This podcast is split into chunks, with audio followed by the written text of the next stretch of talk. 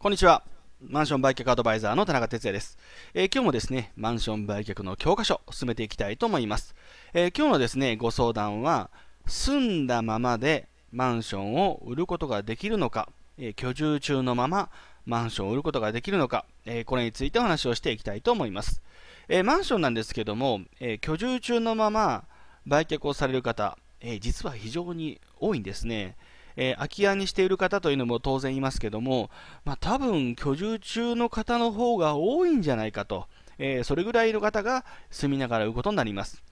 えー、もちろんですね、売れたら出ていきますよって方もいますし、もう新しい家を買っていて、え何ヶ月先には引っ越しするけども、まあ、それまで住んでますよという形の方、いろいろおられます。えただ、この住みながら売る場合、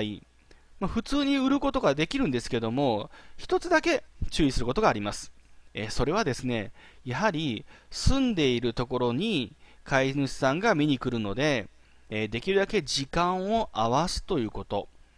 え当然ですね、住んでいない、住んでいるところであれば、いつでも不動産屋さんが鍵をもらって、中に入って案内しますけども、まあ、住んでいるとなりましたら、やはりいろんな貴重なものもございます。えよって、住んでいる方と一緒にお家を見ることになるんですね。ですから、いや今日はですね、何時から案内というご予約ですけども、ちょっと私予定が合わなくてね、となりますと、